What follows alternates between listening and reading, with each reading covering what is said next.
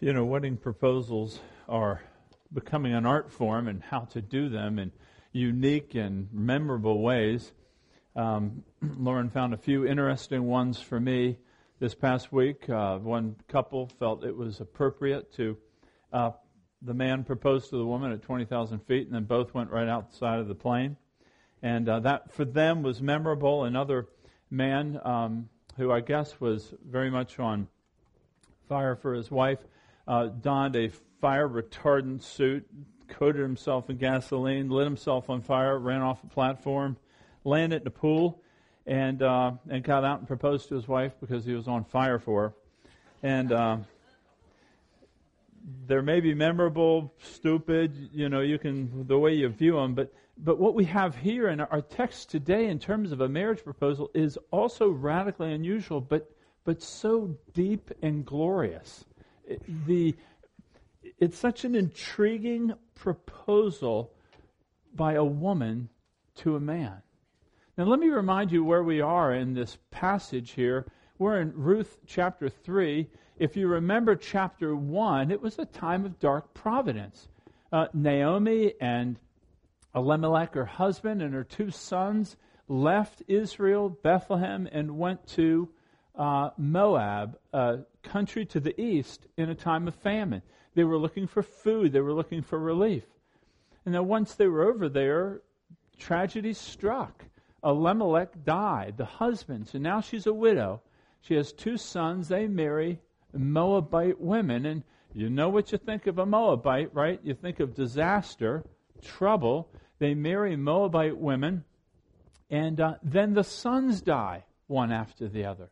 So here is Naomi. She is now a widow with two daughter-in-laws who are also widows and no heirs. Now, there's a little glimmer of light in the sense that she has heard that God has lifted the famine in Israel, and so they begin the journey back. And on the journey back, that's where Ruth affirms, your people are my people, and your land is my land, and your God is my God. Chapter 2 picks up a little brighter. In chapter 2, Ruth is putting herself under the wings of God. That's how Boaz, you know, Boaz, we're introduced to him. Boaz says that you have found shelter and refuge under the wings of God. She did. She was a faithful woman.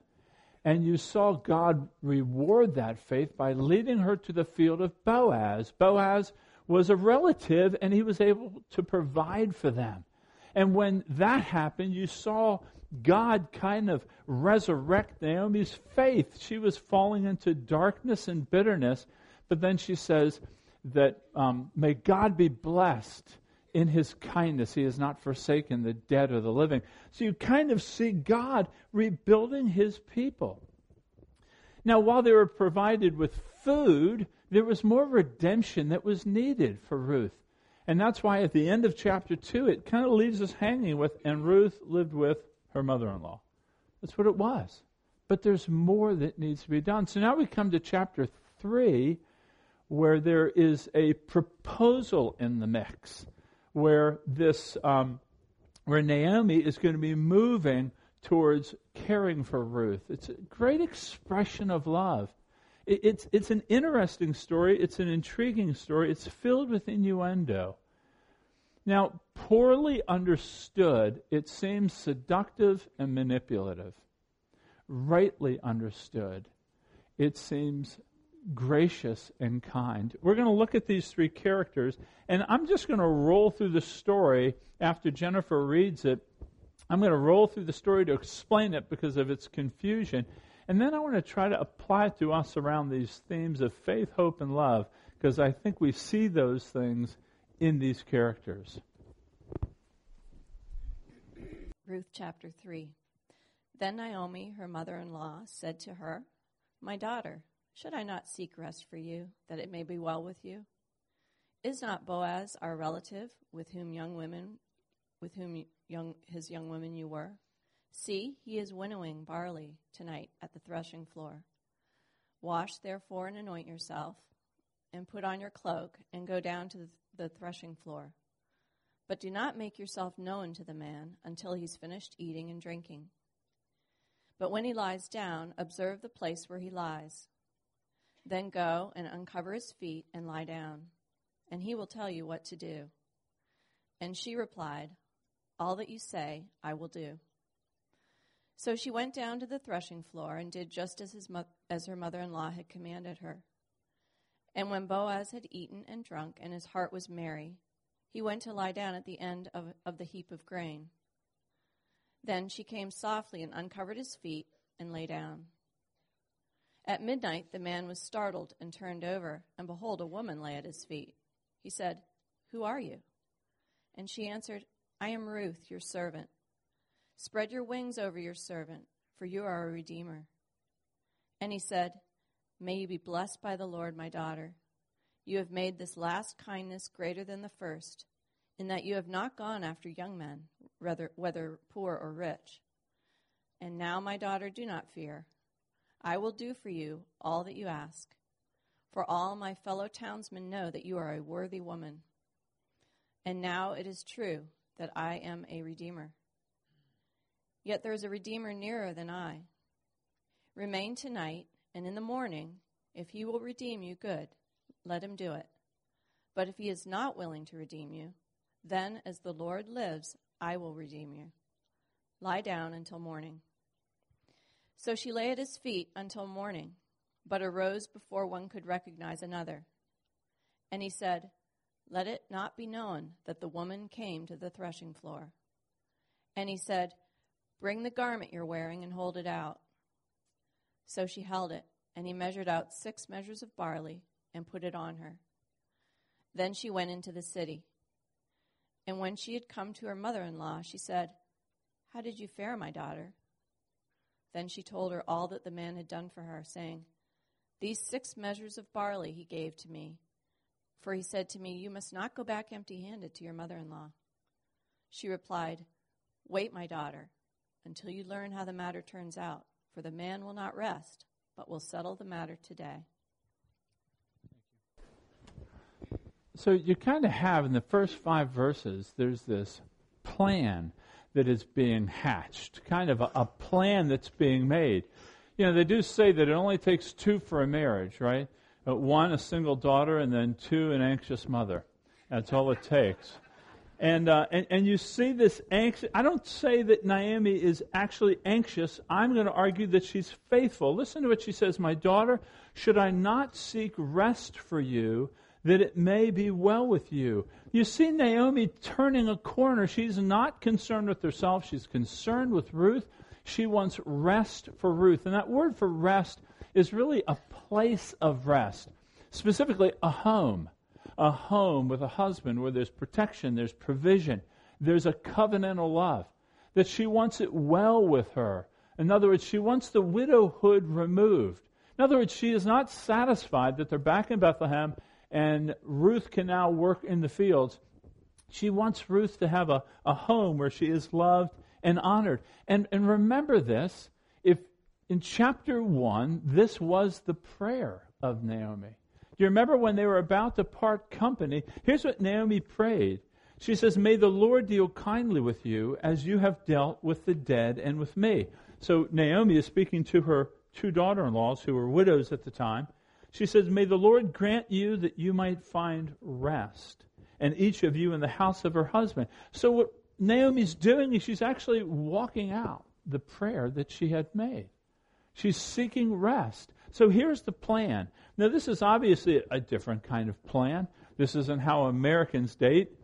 This idea of, okay, you're gonna take a bath and you're gonna put on perfume and put on a cloak and then go to the threshing floor and kind of uncover his feet and then lay down, and then when he wakes up, you're going to wait, and he's going to tell you what to do, and that's how it's all going to go down. It's crazy to me when you read that, right? Well, let me try to explain some of the details here. You know, the idea of taking a bath, that shouldn't surprise us. If she's working in the field all day, let's let her have a bath. That's a good thing. The idea of perfume, it wasn't like that. It wasn't like Chanel number 5 behind your earlobe. It was a scented olive oil in a time where deodorant wasn't there. So it's just probably to knock down the other smells as well. This idea of a cloak, some of your translations have a new or your best dress. That isn't the case. It's an outer garment. Be like a shawl to kind of keep the chill of the night air out. And so once she gets prepared, she's supposed to go to the threshing floor. Threshing floor is an area usually elevated with a hard surface where they would knock down the crops to break it up, loosen it, and then they would winnow it. So they would take a fork and they'd throw it in the air so that the kernels or the grain, which are heavier, would fall to the ground and the chaff would blow away. That's why it's done in evening. Oftentimes in evening, the breezes were more steady and cooler as opposed to the hot, gusty winds of the afternoon that could blow both kernel and chaff away. And the seed would fall to the ground, and it would be a hard surface, which makes it easier to kind of gather. So she would go down to this threshing floor, and then she would mark where Boaz was going to lie down, and then she would uncover his feet. But she would wait till they had eaten and they had had their fill and his heart was merry. Now, when you hear his heart was merry, our first thought is he's plastered, he's drunk, he's tired, whatever. That's not so. The word for merry means contentment or satisfaction. He's worked hard. He's had a good meal. He may have had wine, but he's had a good meal and he's just resting. And remember now, they've just come out of a famine. So I bet you that was a good meal, and there'd be a sense of merriment now that we have food again. Now, when you look at the story, and let's just look at the plan, because that's where the plan stops. You know, they kind of baked this plan in the house that they were staying in. It can be, some people want to write it off, and some authors take it as a real manipulative, seductive kind of move, you know, trying to take advantage of an older man. And it is true that oftentimes in the threshing of grain, when the piles were high, the prostitutes would go out there and they would try to conduct their business because the grain was right there. And that is true, but I don't think you see that in this text. We've seen the character of Boaz. We've seen the character of Ruth. They're not that way at all. That would be like an importing into the text, some modern reading of it. I mean, there is a deep passion. Now you do wonder, well, why all the stuff, you know, getting dressed and all that stuff and going out there? Well, I think there's a reason for it. Remember now, Boaz is a godly man and Ruth is a woman in mourning. And to bathe and to put on perfume and to put on an outer garment was kind of like telling Boaz, my time of mourning is over. Now, I'm not just making this up. You see the exact same thing when David lost his son and the period of mourning was over, recorded in 2 Chronicles 12. It says he got up, he took a bath, he put on perfume, he put on a cloak, and he went to worship. The same scenario seems to indicate that now the period of mourning is over. In other words, Ruth is holding herself out as eligible. That's what she's doing in this. Okay, so what happens? Well, in 6 to 15, here's where the plan is implemented. And she goes to the threshing floor. She marks where he lays down. That's a good thing. If it's dark, you can't see, and you start uncovering feet, you want to make sure you uncover the right feet. And so she marks where he lays down. She goes up. He's asleep, uncovers his feet, lies down at his feet. This is a real sign of humility. Then, of course, it says that he's startled, probably because the cool air woke him up with his feet being exposed. That's probably why she uncovered the feet, so that he would wake up. And then he wakes up, and he is startled by the fact that a woman is there. Now, you can see Boaz's response, who are you? He doesn't expect this. He doesn't know it. Can you imagine the fear and uncertainty in Ruth? I mean, this takes faith to believe that God would be leading you to do this. And so he wakes up. Who are you? And listen to what she says. She says, I am Ruth, your servant. She puts the attention back on him. Now, she is walking out great humility. First, being at the feet of a person is pretty significant. But then, I am your servant. In other words, she's humbling herself before him. But then she leaves the playbook that Naomi gave her, and she says, spread your wings over me. Now, Again, a lot of people can see a lot of innuendo in that. But remember chapter 2. Boaz had credited her for coming under God's wing to find refuge. Some of your Bibles have garment. The word for garment, the word for wing is the same. So she's saying, spread your protection over me. Bring me into your home. Marry me. Be a protector and a provider for me. She's proposing to him. She's asking for him to marry her, to be a redeemer in her life. In fact, you see kind of similar language when God speaks to his own people. In Ezekiel 16:8, he says, when I passed by you again and saw you, behold, you are the age for love. So it's kind of picturing a marital scene here. And I spread the corner of my garment over you and covered your nakedness. I made my vow to you and entered into a covenant with you, declares the Lord, and you became mine. You see this rich matrimonial love, commitment language. Spread your wings over me. And then she explains why she's so direct. She says, for you're a redeemer. You're a redeemer.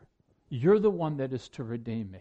In other words, she's calling Boaz to walk out the obligations of the Scriptures. You're a redeemer. Now remember what we spoke about, redeemer, last week. Remember in Israel, this idea of redemption was played out in a number of contexts. One, so if you're a family member within a clan or within a family, and a family member has poor investments or gets into super-duper debt and he's got to sell his land to get out of debt, that would produce a cycle of poverty that was destructive. If you didn't have land, you're always beholden to somebody and always subject to financial abuse. And so the law of redemption in Leviticus 25 was that someone in the family who had the wherewithal would redeem the land, would buy back the land and establish the person so that they're not walking in cycles of poverty. And this would also be the law of redemption for slavery. Some people would sometimes sell themselves into slavery to get out of a debt. And then the redeemer of the family would come and buy the person back, purchase them, and bring them back to freedom. Well, there is another law of redemption, that is in terms of marriage. It's called a leveret marriage. It's found in Deuteronomy 25. And this is where I explained last week where if a husband and wife are married, they have no children, the husband dies, then God stated that the brother of the husband would marry the woman, protect the woman, provide for the woman, bring up a child in the name of the deceased. And it says in Deuteronomy 25:6, so that his name is not blotted out. It was important for the line of the family to continue. Now again, this is God's spreading wings. A woman, widow, subject to abuse, no, not in God's economy. There'll be protection and provision for her. So what Ruth, Ruth is a widow, she is childless, and she is making a legal appeal to say, you're a redeemer. Now remember, Ruth's husband died, Ruth's husband's brother died, Ruth's father-in-law died. And so Boaz was a relative to her. Probably a cousin of Elimelech, her father-in-law. And so she's making her appeal to him. And then him moving toward her will be to walk out the provision that God gave and was to walk out to be a God to her, or at least an image of God. Okay, so that's the scene. Now the story's building tension now, because the question is, she's just put all of her cards on the table. What's going to happen? What's he going to say? I mean, this is where the tension, you're like, what's he going to do? Is he going to cast her out as a woman of the night? What are you doing, sneaking up on me like this? Or is he going to move towards her with some sexual aggression, thinking that she's asking for more than she's just stated? What's going to happen? Well, then you hear out of Boaz's mouth, the tension is relieved as he says, may you be blessed of God. He blesses her in God's name. He blesses her for her kindness. It's that same kindness we spoke about last week. That her kindness is even greater now than the first kindness. Remember in chapter 2, he blessed her for her kindness because she stuck with Naomi. She stayed in a covenant relationship with God even though dark times had come upon her. This Ruth is a superstar, and so is he. And now he's blessing her because now she's showing a greater kindness. She is linking herself up with Boaz, a man probably twice her age. She's not going after the younger, the more handsome, higher potential. She's going with him. Why? Because he's a redeemer. Because God has appointed him. In other words, this is as much about her faith in God as it is as her need for protection.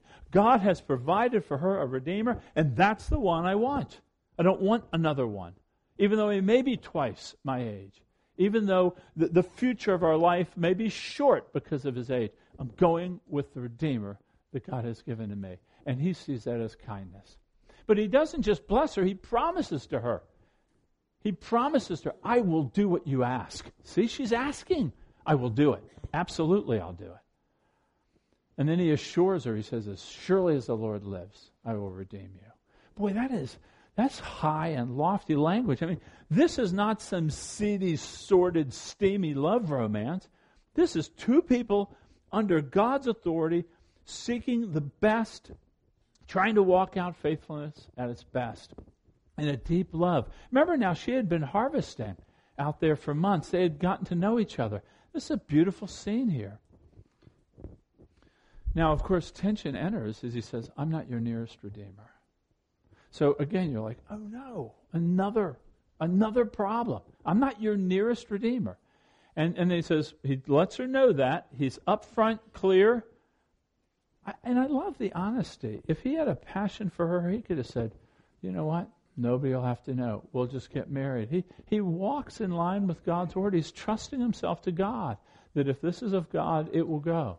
So he says, stay here for the night. She lays down at his feet. She's not moving towards him. She's laying at his feet. I can't imagine they slept much that night. But she lays at his feet, and he says, get up before it's dark. Why? Is he trying to be deceptive? No, I think he's trying to protect her honor. You know, people do talk and people do imply things about what they see, even though they don't know the whole story. And so he gives her those six measures. It's interesting, too. He gives her six measures. There is no Hebrew word for measurement. Some of your Bibles have ephah, you know, which is about 30 pounds. Now, unless she was some bionic woman, I don't think she was hauling about 180 to 250 pounds of grain back. So I don't think, it's just unstated. It could be a seah or an omah. We don't know. I don't think the amount is the issue. I think what it is it's a commitment to keep his covenant. It's kind of like an engagement ring you can eat, is what it would be. He's letting her know, I'm committed to you, and I want you to take it back. And what's interesting is he gives her six, not seven. Now, you know, next chapter, they're going to, when great stuff happens, I don't want to spoil chapter 4, but they're going to talk about seven as a means of blessing. Why six? Well, six is incomplete. The sixth day, it had to be a seventh day. And I think he's giving her six because it's not yet complete. There's still one step. Not just food, not just family, but there will be an heir. Even in the seed given, and the seed of the man that will bring the heir. So the writer's doing a lot of great work here in terms of keeping us on edge. Now, when she leaves with her grain and she goes and talks to her mother-in-law, the mother-in-law says, how did it go for you? I'm sure she was just pacing back and forth all night long, wondering how to go, because it was very dangerous. I want you to know the risk involved that was embraced doing this. And of course, Ruth tells her everything that happened, but what she said was this. At the end, she says, let's see here. Oh, yeah, don't go back to your mother-in-law empty-handed. Do you remember in chapter 1:21 about Naomi not griping. She was under duress, for the hand of God was strong. And she said, I left full, I came back empty. Now God's filling her back up. He's filling her up with food, and now he's filling her with the joy knowing that Ruth's widowhood is going to be removed. And so Naomi, in faith, in a resurrected faith, says, let's wait here. Let's wait. He will not let the matter, he will not rest until the matter is settled today. And so, of course, that's where it leaves us. So chapter 1, we're left with they're coming back. It's harvest time. What's going to happen? Chapter 2, we're left with she's staying with her mother-in-law, but we don't know what's going to happen. In chapter 3, we're left with let's wait here. He'll settle the matter today. So you see the tension kind of build.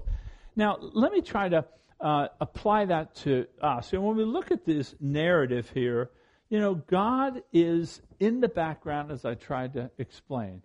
He's kind of moving and shaking, how we saw in chapter 2, how she just happened to the field. In other words, God's sovereignly directing this. But he does it through the ordinary ways in their lives. And so a couple of things I want you to think about. Faith, hope, and love. I want you just to look with me at Naomi for a second, because I think she's a model of active faith. You know, whether you're a Christian here or not, faith is not a passive thing. Faith is active, it's vibrant, it moves. For faith to be real, it is always moving. In other words, faith in God as sovereignly good will always be moving towards achieving something good. So you have Naomi here. She's actively moving towards providing rest for Ruth. She's providing wellness for her. So she is trying to do good for another. That's what faith does. Faith in God has to reveal itself in the good things, the acts of kindness that we do for other people. Listen to what Martin Luther said about faith. He says, faith is living, it's bold, trust in God's grace, so certain of God's favor that it would risk death 1,000 times trusting it. Now, just hold what your understanding of faith is to his definition. Let me repeat it again. Faith is a living, bold trust in God's grace, so certain of God's favor that it would risk death 1,000 times trusting it. He said, oh, it's living, it's busy, active, it's a mighty thing, faith. And so it's impossible for it not to do good works incessantly.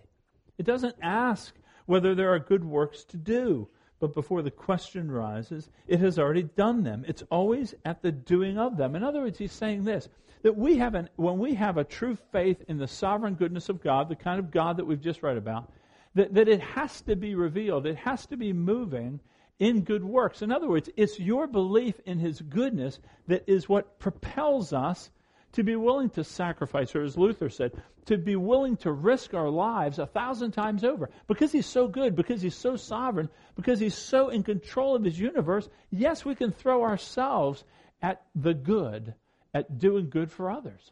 And so when you look at your faith, what is revealed in terms of the works or the acts of kindness or the sacrifices that you embrace for people? I mean, start in the concentric circle of your own marriage or your own family, your own church, your own community. I mean, how is faith being meted out through the way that you bring kindness to others? Remember last week I shared about how love and kindness is dominant through this book? And what I mean by love and kindness is you're willing to do work. You're willing to do an act of grace for people without any expectation of return.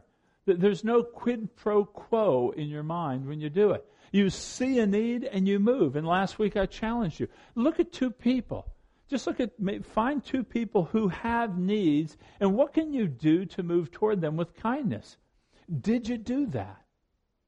Because faith is revealed through our trust in a sovereign God that motivates us to do sacrificial good. That's why Naomi has come back, instead of at the end of chapter 1, which she was actually kind of self-absorbed in her own struggle for faith. That's what, you know, when you're faithless, you're disengaged, and you're moving towards disrepair and despair. But here you have now, she's moving with grace for the betterment of another. So that's faith in Naomi. Hold yourself up. Is that what you see? You know, James 1:27, we see that religion that's pure cares for the orphans and the widows. Well, if you think about it, Ruth is kind of both an orphan and a widow. She was a widow, her husband died, and she was kind of a voluntary orphan in the sense that she left her family to come live among the people of God. So ask yourself, how is my faith being demonstrated? If you can't answer it, and I wouldn't just say stop with asking yourself, because we tend to grade ourselves on the curve. But ask your spouse, ask a friend. Say, where do you see faith evidenced in me? Where do you see my faith revealed in acts of kindness? Do you see me sacrificing myself? Folks, we want to do this kind of introspective work so that we can find where we are. God, give mercy to us. If you're convicted by this, well then thank God for the conviction, because the conviction is supposed to lead you to God for grace. God, help me to be more kind. I think in the first 20 years of ministry, I prayed every night, give me compassion for people. I know I should keep praying for that, and I do. But I did. Give me compassion. I don't have a natural compassion. God, give me compassion. So let this introspection reveal areas that you can go to God and you can ask Him for this. Remember what Jesus said when we were back in Matthew 20. He says, what do you want me to do for you? He said it to the blind man. What do you want me to do? Envision Jesus. What do you want me to do for you? I want more compassion. I want to be able to extend myself in greater measure to those who are suffering. I want to give greater kindness to people. I want to have the eyes to see those who I need to minister to. It might be refugees. It might be teaching kids. It might be helping a neighbor. I don't know how it's going to look in your life. Now, that's your job to go back and figure out, how is my faith going to be revealed by the good works that I do, fueled by faith? So if you're just doing good works to be liked or because they need to have it done, that's not what I'm speaking about. I mean, you're looking at God, you're saying, because God is God and He's great and He's mighty, I'm going to do this work. Okay, the second thing I would ask you to consider is this hope: faith, hope, and love. Hope, you see that in Ruth. I think there's a deep hope in Ruth. I'm going to call her Hope. Ruth knows she has no position, she has no priority, she is powerless. And so she is simply hoping in Boaz as a redeemer. She's not manipulating. She's not circumventing. She's not trying to take matters. She is hoping, you are my redeemer. So all of her hope is linked in Boaz. Now let me remind you of a story back in Genesis 19, because this is kind of interesting parallel. So Ruth is from the line of the Moabites. And if you remember the origin of the Moabites, in Genesis 19, there was Lot and his wife and his two daughters, and they lived in Sodom and Gomorrah. And remember, the angels came and warned them that, listen, God's going to bring judgment against the city because the sin is so great. And so come out of the city. Well, the husbands of the two women didn't go, and Lot's wife, halfway out, turns back and returns. So the only three that made it out of Sodom and Gomorrah are Lot and his two daughters. Now, things were not looking good for those two daughters. They had no husband. They had no heir. Eerily the same as Ruth. And so what they did was they took matters in their own hands, and they got their father drunk, and one daughter slept with him, was impregnated. The next daughter, the next night, got him drunk, slept with him. They had an heir. And the son of the first daughter name was Moab. And he was the father of the Moabites. And here you have Ruth, a Moabitess, who doesn't do that. She is hoping in her Redeemer alone. The beautiful, I mean, talk about a stark comparison. About all these women were in the same situation. The two did it their way. And yet Ruth just hopes in God. There's this deep hope in Him. And what we see here in Ruth, we don't just see a hope for redemption. We see that in Ruth, redemption is offered to all of us. I mean, Ruth is a widow. She's a woman. I mean, she is a foreigner. She's a Moabite.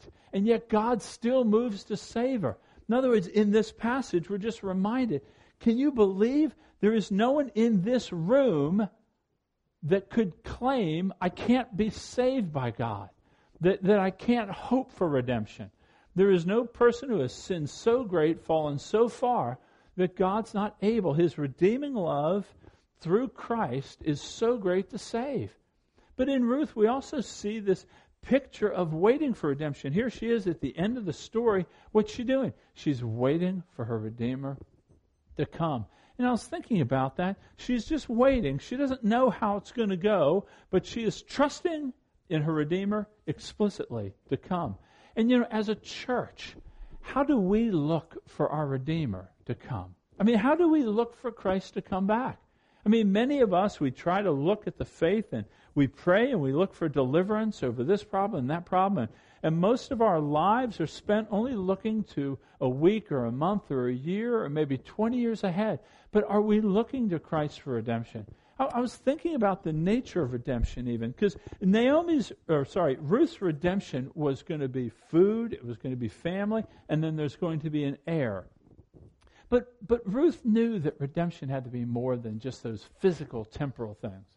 Ruth lived in the time of Judges where things were just in rotten shape. There was political chaos, there was social upheaval, there was a spiritual vacuum. And so Ruth would have seen in Boaz a redeemer, but it was pointing to a redeemer to come, where finally we would be drawn out. The Christian here, when we look for redemption, I don't want you thinking simply, I'll pass the door to hell and I'll go to heaven. When we speak about the Christian being redeemed fully in Christ, that means that if you're a Christian here, you're going to be made absolutely new. Remember all the miracles that we've studied in the book of Matthew? They're all, the one that can't hear, hears. The one that can't walk, walks. The one who can't see, sees. The one that's sick, made healthy. Everything is towards perfection in redemption. So for the Christian, when we think about Christ coming, it's not simply to deliver us from hell or to deliver us from some tribulation, whatever that's going to be. It's he's going to make us in perfect form. We will be as we were intended to be. We will be fully human as Jesus is fully human. Perfect in every way, having a perfect communion with God. So that's the draw. That's what we're waiting for. As Peter says, set your hope fully on the kindness that will be revealed to us at the coming of our Lord Jesus Christ. And set your hope fully. So for the Christian here, we're thinking fully, am I thinking about his return? Not for my deliverance of temporal trials, although that is to be enjoyed, but it's to be fully made in the image of God. I will be fully imaging God in perfection. That's what we have. So as our bodies age and our minds grow tired and our bodies weaken, it's only moving toward that for the Christian, not for the non-Christian, but for the Christian. Think about what Paul writes in Romans 8. He says, and not only creation, but we ourselves who have the first fruits of the Spirit, we groan inwardly as we wait eagerly for adoptions as sons, the redemptions of our body. Think about it. That is to occupy the mind. We see just a faint picture of that as Ruth waits. Okay, so faith, hope, last one is love. I think when we look at Boaz, we think of this love. I mean, think about Boaz. I mean, Boaz is a superstar. He is providing for them. He is protecting them all the times. He said, stay in this field. Don't move to this field. Work behind these women. I've told my men not. I mean, he is just a consummate godly gentleman. And he is providing, he's protecting, but he's pure. He's pure, even not taking advantage of Ruth. She had been an easy target to take advantage of. His power, his position, his ownership of the land. There's no sense of wickedness in him. And so when she sees him, she sees a beautiful redeemer. But when we look at him, we realize that he can't fully redeem. But when you look at Boaz, you're drawn to him. You think, he would be a man's man. He would be a godly man. He would be somebody I'm just naturally drawn to because of his character and the quality of his person. And yet he is just to whet your appetite for the redeemer that is to come. I mean, he's whetting your appetite. He's preparing. He's one along a chain of these types of Christ that is setting everything up for the arrival of Jesus Christ. And that's why when we read Matthew 1:5, Boaz is in the line of Christ the Redeemer. And when you think about Christ as a Redeemer, then you just take Boaz and you just don't put it to a factor of 100. I mean, Jesus Christ has fully redeemed. And think about what he did in redeeming us. He took upon himself our sin and our shame and our guilt, and he took upon himself the very curse of God. So remember now, The problems in Judges is due to the curse that men and women have fallen away from God. I mean, let's not be surprised over ISIS. Let's not be surprised over the deterioration of a culture. That's to be expected when a world is trying to exist apart from God. It's to be expected. We're trying to live apart from a creator who gives us life. It's like a chicken with its head cut off. If you've ever seen it in the farm, it lasts a while, very frantic, moving around quite a bit, not a lot of direction, not a lot of order to life. That's what we're trying to do. We're trying to live apart from God. And yet, and so God has brought, that's the result, that's the evidence of the curse. And so Jesus takes that. He takes the judgment upon himself. That's what he's redeeming us from. He's buying us back. He's taking us back from what we would have had to face over the nature of our sin before God. So we see this. Boaz faced the cost of rejection among his community, marrying a Moabite woman, but Jesus has faced the cost of bearing our sin, our shame, and our guilt. So we see faith, hope, and love. So are you thankful? Do you find yourself welling up with gratitude over what he's done? Or are you just consumed with the distractions of the day? Or are you just consumed with what's happening in the next week? Do you give thought to the position of your soul, what he's done for you? And that regardless of what will befall you this week, you have a Redeemer. You have one who will provide and protect and care for you in every way. This is what we have.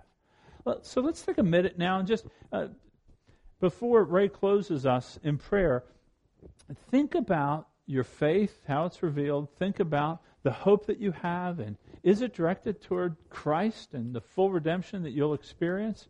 Or is your hope more centered on just deliverance? And it's okay to hope for immediate deliverance on things, but the anchor of our hope should be in Christ. And then this love that we ought to have for a Redeemer such as Christ. So let's take a minute and silently confess, perhaps pray for wisdom and grace, and then Ray will close us.